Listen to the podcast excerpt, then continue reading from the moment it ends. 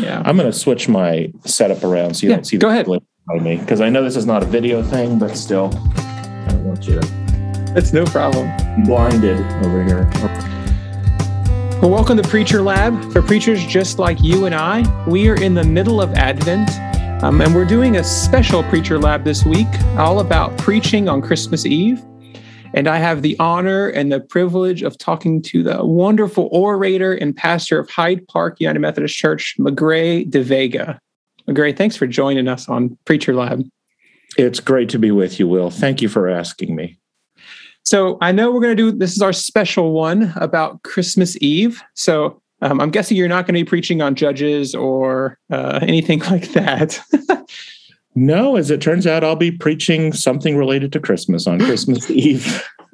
All right. So where are you? Where are you going? Uh, where are you headed? How are you going to craft this thing for Christmas Eve? Well, for various reasons, we're in John's nativity uh, for this uh, this Christmas Eve. I know typically we preach from Luke um, or sometimes from Matthew, but this year John's prologue uh, really seemed to be the right match for us. Um, so John one, the prologue. In the beginning was the Word, um, and to to talk through what that means. Uh, so that's where we will be this this Christmas Eve. So what what made you go with John versus the typical Matthew Luke pieces? Well, one practical reason is that we are following Abingdon Press's latest curriculum called All the Good, and it, they they have Advent four, the fourth Sunday of Advent, centering on the shepherds, on the iconic story from from Luke two, and so that that by process of elimination for me meant that we didn't want to do Luke two again just a few days later. And there's something about John's opening that that always feels right to me on Christmas Eve. It's a high holy day. It's an inspiring, light-filled occasion when we get together and and light candles and sing Christmas carols. And there's something majestic and sweeping, kind of like an opening overture to uh, a composition or a movie that is elicited when you hear John John's words, and so that always feels right to me uh, to to to talk about John one uh, on on Christmas Eve. Is that is that typical for you? Is or is that just you were following and saying, well, can't do Luke, so I have to do John? yeah, typically it's either Luke or John. Um, so it's it's uh, usually one or the other, and I think I did I think I did Luke two last year, but that's part of the challenge, isn't it? The same thing goes for Easter, I suppose. That uh, it's a very familiar story. These are very familiar texts, whether you go with Luke or John. And so part of the challenge of a, of a well understood, familiar kind of passage is that people come in with a set of expectations or at least prior interpretations of the story. But it's also helpful to leverage that to your advantage. Um, it's one of those rare occasions when you can assume that the congregation has at least basic familiarity with the texts, even people who are unchurched and come in uh, just for those uh, few Sundays or those few services, they know the story. So um, it's at that point when I'm preaching on Christmas Eve, I don't feel like I need to go too much into a reminder of what happened and what it is that we're celebrating, and really jump more right into the connections uh, between the ancient story and um, our needs for today. Yeah. So how how do you for Christmas Eve or Easter or these these typical stories, what are the ways that you do that? Because it'd be really easy to kind of lull someone to sleep of this is what we've heard. yes. Yeah. Well, I know that one of the safeguards that I have to keep in mind, that I have to avoid, is to not delve too much into the mechanics of the incarnation uh, when it comes to Christmas Eve or the mechanics of the resurrection when it comes to Easter. Um, I've heard good advice over the years from that, where where they say, that people aren't interested in high level first order theologizing about how the incarnation happened. As central as it is to the Christian faith that we believe that Jesus was fully human and fully divine, which is at the heart of the incarnation, um, on Christmas Eve, anyway, particularly in a sermon, they don't need any dense intellectual theologizing about how that happened or what that means. Um, and so that's that's one sort of guardrail that I have in place when I'm thinking through the story. As as interesting as I think that is to think about and to try to make relevant connections to that kind of theological inquiry, I don't think that's appropriate for Christmas Eve. But at the same time, this is not to say that we are to dumb down the story and simply make it uh, an echo of a, of a, of a children's Christmas pageant, um, because there is something very provocative about these texts, very compelling, and in some cases unsettling. Um, and so, my approach to every sermon that I write is to look for the surprise, to look for the aha, um, for the twist. I like to think of it the, the the point in the sermon where it zigs, where you expect it to zag. Um, I've heard it called the hook. Uh, it's the thing that creates conflict in a sermon that engages interest not only between the preacher and the hearers, but between the hearers and the text, and most importantly, between the hearers and the spirit. What is that hook? What is that twist? And once I can identify that, then I'm generally able to build a whole sermon around that hook. And it's important to just have one hook. You can't zig and zag too much in one sermon because I think we all know what that would feel like. But we, we I look for the one hook, the one twist. It's either in the story or in the interpretation of the story or in the human experience somewhere. It could come from anything. And then you build the whole sermon from that. And and this year I was able to find something like that in in my um, reading of of John one. So, all right. So I don't know if you want to share what that hook or that zig or that zag is um, you haven't preached it yet, but. Sure. Uh, I, I wrote it. Um, so, for the hearers, uh, we're recording this together a few weeks before Christmas Eve, and I was able to finish the manuscript last week. And in fact, I'm recording it, filming it tonight for our online Christmas Eve service. And I'm, I'm happy to share the hook. It's nothing profound. I don't want it to sound like this is earth shattering stuff, but um, I thought a lot about the first few words of John 1 in the beginning. In the beginning was the Word, and the Word was with God. The Word was God. And um, I thought about that in relation to why we gather on Christmas Eve at all. And we gather on Christmas Eve to remember the story of how it all began. In fact, I use that phrase often in the first half of my sermon. We are here to remember how it all began. And I talk about that in parallel to what happens when we gather for our own birthday celebrations. That when we gather for our birthdays, just like we're gathering for Jesus' birthday, when we gather for our birthdays, we like to think about how our lives began. Love to hear the stories about what was happening when we when we were born. The twist then is to remember that Christmas Eve is not only a story about how it all began, but a reminder of how it's a story that is just beginning in us. Um, and part of fleshing out that hook is the reminder that in the nativity of Jesus, the most profound moments that happen in the Christmas story are when individual people encounter Jesus and see their lives transformed. That um, the main point of the sermon is that it's not just a reminder of how it all began, it's a reminder of the new story that God wants to begin in us. Just like the shepherds had a new story that began in them, just like Mary had a new story that began in her, just like Joseph. Um, and so that's that's the twist. That's that's the hook where I'm going. Gosh, that's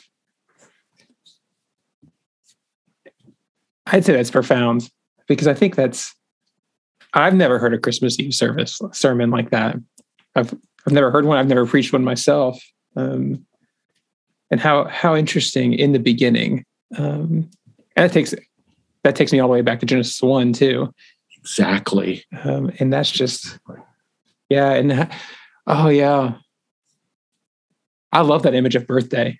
I've, I've never thought about like, oh yeah, well, I just go to my birthday and we celebrate or whatnot. But I never, re- the reason why we celebrate a birthday is to remember. That's just, gosh, you got me. I, I want to hear the rest of the sermon now. Yeah. And in fact, in the first half of my sermon, before I get to the twist, I tell a story from the day I was born, which I just love to hear from my parents because it's just hysterical. And I'll leave it at that in case you wanna you wanna watch the Christmas Eve sermon. Yeah. So yeah, we're all gonna have to watch it on uh, Christmas Eve. That's fantastic. All right, so thirty thousand foot view here. Um, how do you how do you go about writing these things or thinking about these hooks? So what is that process? Because you're you're two and a half weeks ahead of when you're going to preach this live and a week ahead two weeks ahead for recording it. Mm-hmm. right. That's right. And in fact on a weekly basis uh, because of the weekly rhythm with my worship team here i have to have every sunday sermon written by wednesday at noon so that I have a few hours to let it breathe before I edit it again Wednesday night because Thursday morning we video record it. Um, and then I preach it live on Sunday morning. So uh, it does require a kind of regular routine, which when people ask me, you know, if there's any secret to doing this every week, my first response is find a routine that works for you and the team that you work with and stick to it religiously. Be fiercely protective of your time. And so, um, yeah, it is a stretch. So it was certainly a stretch for me last week to, to, to write a sermon almost three weeks in advance. But that's when the other kinds of routines and rhythms kick in, not just being fiercely protective of your time, um, but but uh, being fiercely protective of the rhythms of interpretation um, and knowing uh, where to look and what to look for in the text and in other kinds of resources. Um, I usually get my my juices flowing uh, first of all by looking at, at textweek.org or textweek.com. That's very familiar to all of your hearers, I'm sure, and it's just an amazing compendium of commentaries, uh, articles about particular texts, and so you have to be careful with things like that because you don't want to just plagiarize. And so I have to be very careful that if I find something that's worded really well, that I just leave it right away and mm-hmm. try not to think about that. But what I'm looking for, again, what I'm spelunking for is the hook. It's the little nugget, the uh, the little twist, and I'll often find that um, sometimes there on that website or in um, certainly looking at the text itself oftentimes there'll be a word in the text. This is actually what happens more often than not. There'll be a word or a phrase that I've never quite noticed before in the scripture, hmm. where I'll want to do some digging about what that word means. Um, in fact, my team was just looking at the Easter text for for next spring, and and there's a word in in the Easter narrative where Peter was was was wondering about what happened, and so uh, I'm going to base the whole Easter sermon on that word wonder.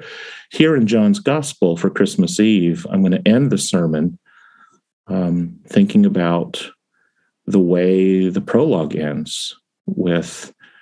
Uh, and and the word became flesh and dwelt among us, and we have beheld his glory, the glory of the Father's only Son, full of grace and truth. I've never preached a Christmas Eve sermon that talks about what grace and truth means in relation to the Christmas story. And so I'm ending with just two or three paragraphs of what those two words mean in relation to Jesus and how the story that Jesus is writing in us that's just beginning has a chapter on grace in our story and a chapter on truth. And so that's that's where it begins for me in terms of digging around for um, for inspiration about what to say. Um, so you have to be you have to be very disciplined because you're you're already done with your Christmas Eve sermon and you preached you wrote it last week and that's the first week in December or even Thanksgiving and you're already talking about Easter. That's so do you have like a a schedule that you kind of follow regularly? Do you have like time blocked out of I'm working on Christmas Eve a month beforehand? A lot of that, frankly, is driven by my worship team. Um, we have musicians, music directors on there. We have the, the video production team. And whereas we preachers can get away with uh, writing a sermon 48 to 72 hours in advance of a Sunday, the people that we work with in churches like ours need weeks and often months to know where the sermon is going if they're going to um, be helpful in creating a service that that that connects with it and so especially for Christmas and Easter, we do that work months in advance. Uh, so we've known that we're doing John 1 back in August, basically. And uh, we know that we're going to be doing um, Luke's gospel in Easter. We just decided that last week as well. So those are, I mean, that's that's kind of unusual in terms of going this level of depth for a Sunday that far ahead. But at the same time, uh, we just finalized our worship series plans from um, from January through July, um, just two weeks ago. So we we know the scriptures, the Sundays, the series that are happening that far in advance, and it, it's often a push. It's you know it's it's hard to be thinking that far ahead, but that's one way that we can function as a team together, and it's helpful for me to stay ahead of it. So yeah. So when you come up with these ideas, these series, um, is it something that you come up with? Is it a team effort? Do you mm-hmm. kind of have a feedback loop? What does that look like? Yeah, that's a great question. Um, back before COVID, we had a series of different teams working with laity and staff people to develop all these things. COVID kind of disrupted it. So we're going to ease back into that old system. But for now, it still is a very, very collaborative process. It begins with uh, our listening to the times and listening to the congregation. I engage the other clergy and our lay leaders to say what kinds of felt needs are out there for our congregation in the upcoming year. And we'll come up with just some general themes, words, ideas. And then from there, I'll take those ideas and flesh it out in series form and scripture form. And so, just a quick overview. Uh, in January, we're doing a, a, series called Joy based on Philippians. In February, we're doing a series on resilience because we think resilience is really important for people today. And we're going to base that on the story of Nehemiah. Uh, Lent, we're going to be using uh, some curriculum out of sanctifiedart.org called Full to the Brim. We're going to call it Overflowing post Easter for six weeks, we're going to be doing a series on the 12 steps. We have a strong recovery community here in the church, and a lot of the leaders here of recovery have advocated for a series that talks about the 12 steps in spiritual discipleship terms. So I'm excited about that. That's a great resurrection Easter kind of theme for the series. And then this summer we're going to be doing uh, something we did three years ago which is a worship series on popular movies that have just come out. So we'll be doing uh, various films. Uh, that's a good summertime kind of time to do that. So that's where we're going between now and, and july. Oh, that is fantastic. It's it's so interesting. I mean a lot of the work that people that people see when we're preaching you see that one particular sermon but when you go behind the scenes, you see all of the work that happened beforehand. I mean, right. six months of work of, is what you're doing, honestly. Right. And that and and you just see that kind of you know the root of that iceberg is way underneath the water. Um, but the beauty of the top of the iceberg is only able to be that beautiful because how deep that the iceberg actually goes. Right, right, right. It it does take a lot of work, and um, I'm glad people experience it and feel like it comes across as effortless because it it it isn't. Um, but uh, but when it when it all comes together, it's just an amazing thing to watch. Yeah. So how do you how how do you work with the music and the structure of worship in hmm. connection mm to the sermon? Because um, a lot of people I've talked with on the podcast really feel the the combination of the two have to be interlinked. So what does that look like for you? So we have two primary styles of worship here, like many churches. We have a contemporary service and a traditional service, and uh, and we have two amazing music directors who can take the essence of our spiritual theme for the Sunday and pick music that fits not only the theme content wise, but they also do a good job paying attention to energy flow in the service. Um, they recognize that uh, depending on where I'm starting or ending a sermon, it will require a particular kind of musical energy or prayerful energy going into that sermon or coming out of it. And we often think a lot in those terms when we're doing our sort of final final plans of the service. Um, what what kind of music do we need to start with that will get people invigorated or in a prayerful place? What's happening at the end of my sermon, and what will be the natural energy flow coming out of that? Um, I'm not a musician, and so I'm grateful that people on this team who speak that language um, don't require a lot of translation on my part. I mean, I, I can give them what I've given them in the spiritual direction document that I've written, and they'll know what to do with it. And um, and oftentimes there's some collaboration on on particular levels, like if there's a uh, if they'll tell me that before the sermon or after the sermon there's a particular song that they're going to do, I will often um, ask for the lyrics to that song um, before that Wednesday morning because I love to hear those lyrics as a, another layer of interpretive filter uh, when I'm looking at the text. So it really does go both ways. I don't want it to look to sound like the sermon is the foundation and everything else is built around it. Very, very often, I will take the work of my my worship team and be inspired by it and that will help me find that hook in the scripture um, yeah. that that has happened many many times oh, that's really that's that's a very different way of looking at it because um, oftentimes you would pick the text and everything kind of centers around the sermon but it's more like it's a it's a dance there's a leader and a take from both sides song, right. songs call to worship all those different pieces Right. Uh, a good example is last Christmas Eve. Uh, that was all online. We weren't able to meet in person. And the worship team got together weeks in advance, and they said, "Well, these are the these are the musical pieces we're thinking of." They a lot of the songs they said contrast light and dark. Our video production team was thinking about giving a visual treatment to the whole service that co- literally contrasted light and dark uh, from the beginning to the end of the service.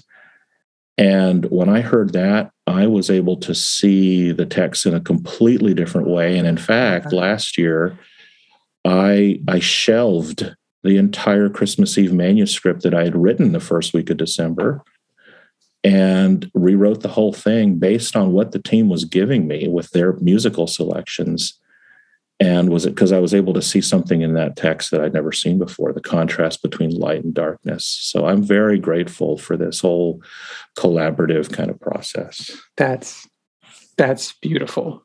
That's yeah. beautiful. All right, so going a little deeper um, into to your process and your writing, um, what is that the week of when you're about mm-hmm. when you're preaching?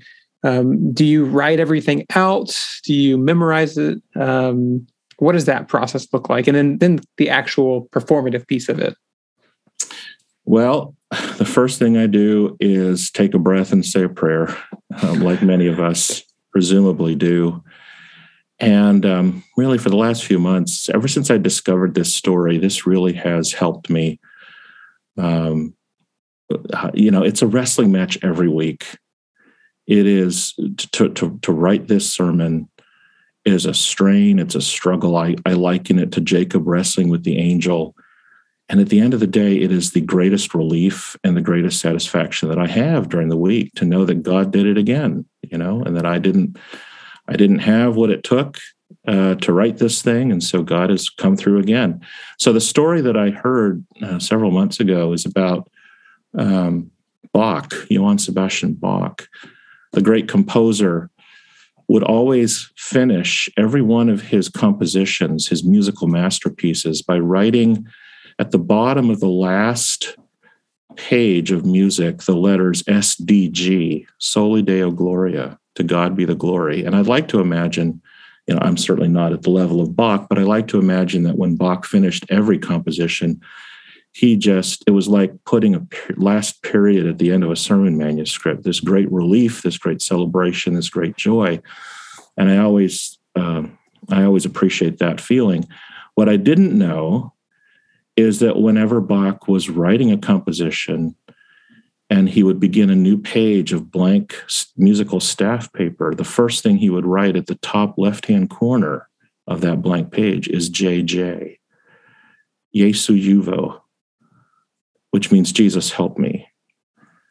Um, because he recognized that in order to get to SDG, he couldn't do it himself, and he would need only the the work of Jesus, the work of the Holy Spirit. So, you ask me my process. I mean, literally, the first thing I do when I stare at my Microsoft Word document is I click header and footer, and I type JJ into the header so that it shows up at the top of every blank page of my manuscript. Now, I eventually, when I type SDG at the end, I'll erase JJ, and when I send it off to the team, I mean, they don't see this, but it's a it's a visual reminder to me that I can't do this, and to just claim the hope that when the wrestling with the angel is over, there will be great relief, and and it is always, without fail, the most the most joyful relief of every given week. I mean, once I type that final period by Wednesday at noon, my outlook on on the work just brightens. It's that kind of vivid thing. So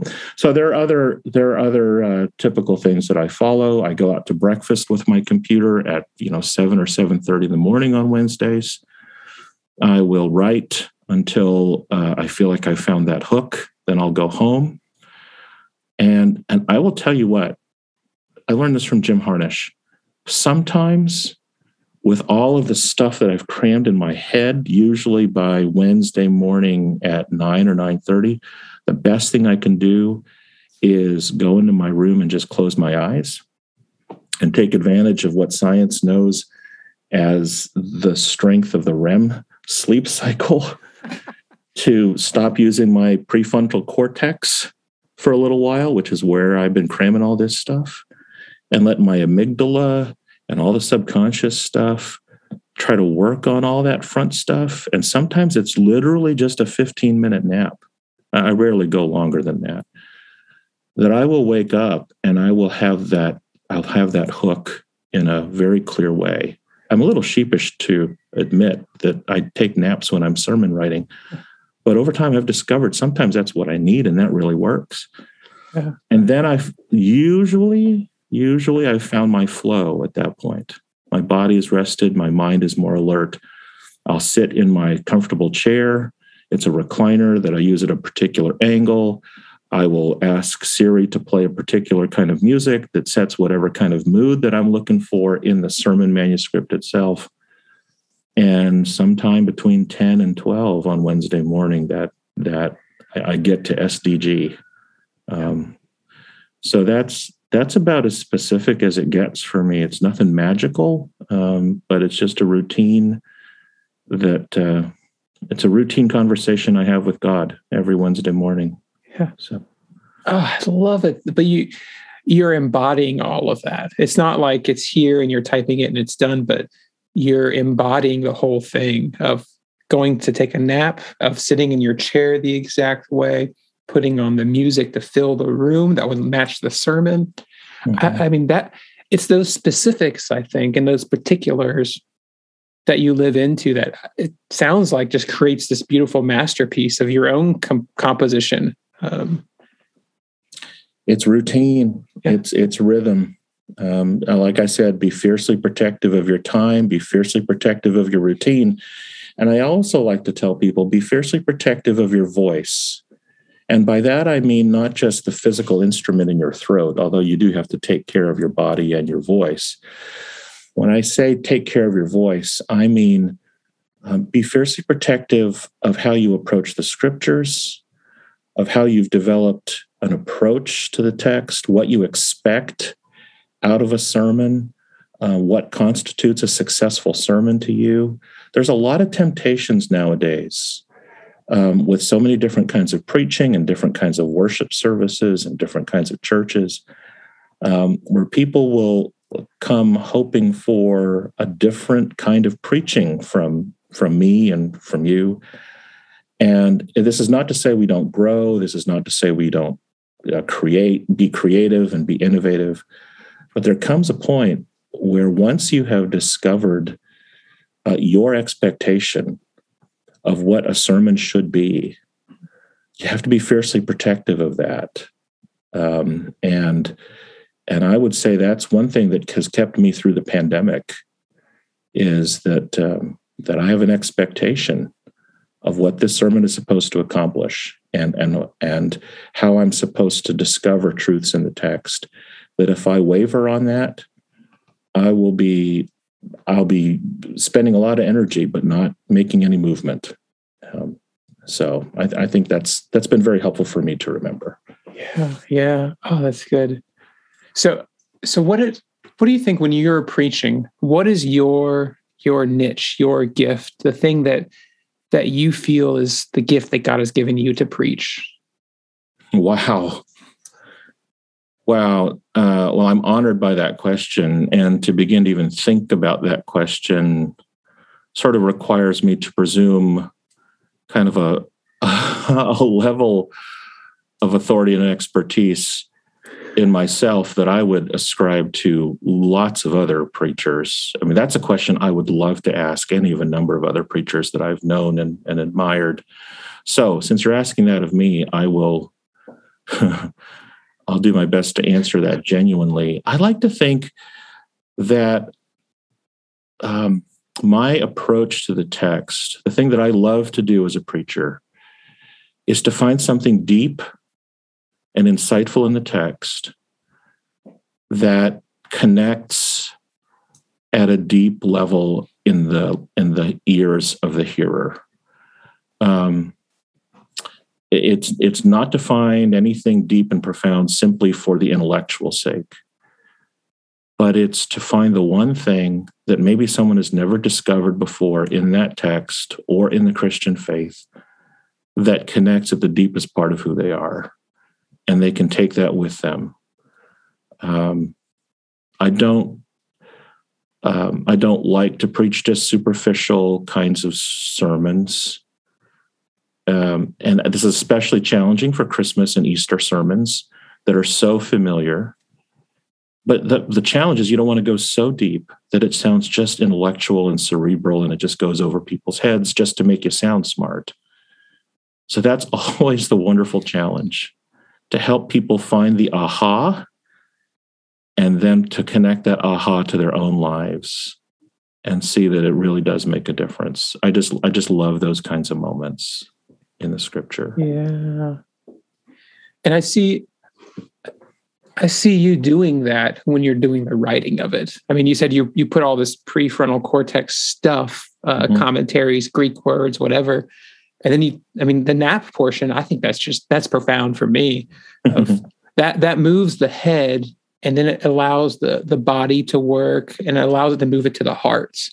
Mm-hmm. Um, and I'm guessing when you wake up, you're like, sometimes that's it. Uh, that's that's the piece, or that, or there's one story that you're like, I haven't thought about that story in 15 years. Right. But right. You're, you're moving from head to heart when you're writing it, and then I, I hear you saying your goal and the thing that you love to do is help other people move it from head to heart. Right. Right. And that's why I only look for one hook and not two or three, because uh, if you find that one little nugget and you and you you discover it, you polish it, um, then it doesn't become this cerebral kind of intellectual exercise. It becomes something that people can hold and carry with them, and um, and have it impact them. So so again, for Christmas Eve, the line, it's not just the story of how it all began; it's the story that is just beginning in you. Is is the hook that um, I hope people take with them yeah. that is true most importantly that is true to the heart of john's prologue oh, yeah that is yeah. that is that is worth its weight in gold there. That's beautiful. Yeah. Good, good. Well, I'm, we're ending close to our time. I think this is a good space to end. Um, but is are there any final thoughts that you'd have for preachers who are listening, um, working on a Christmas Eve sermon? Um, uh, this is hard work. Um, it's hard just in and of itself to do what we do every week. It's made even harder by all of the other responsibilities that we juggle.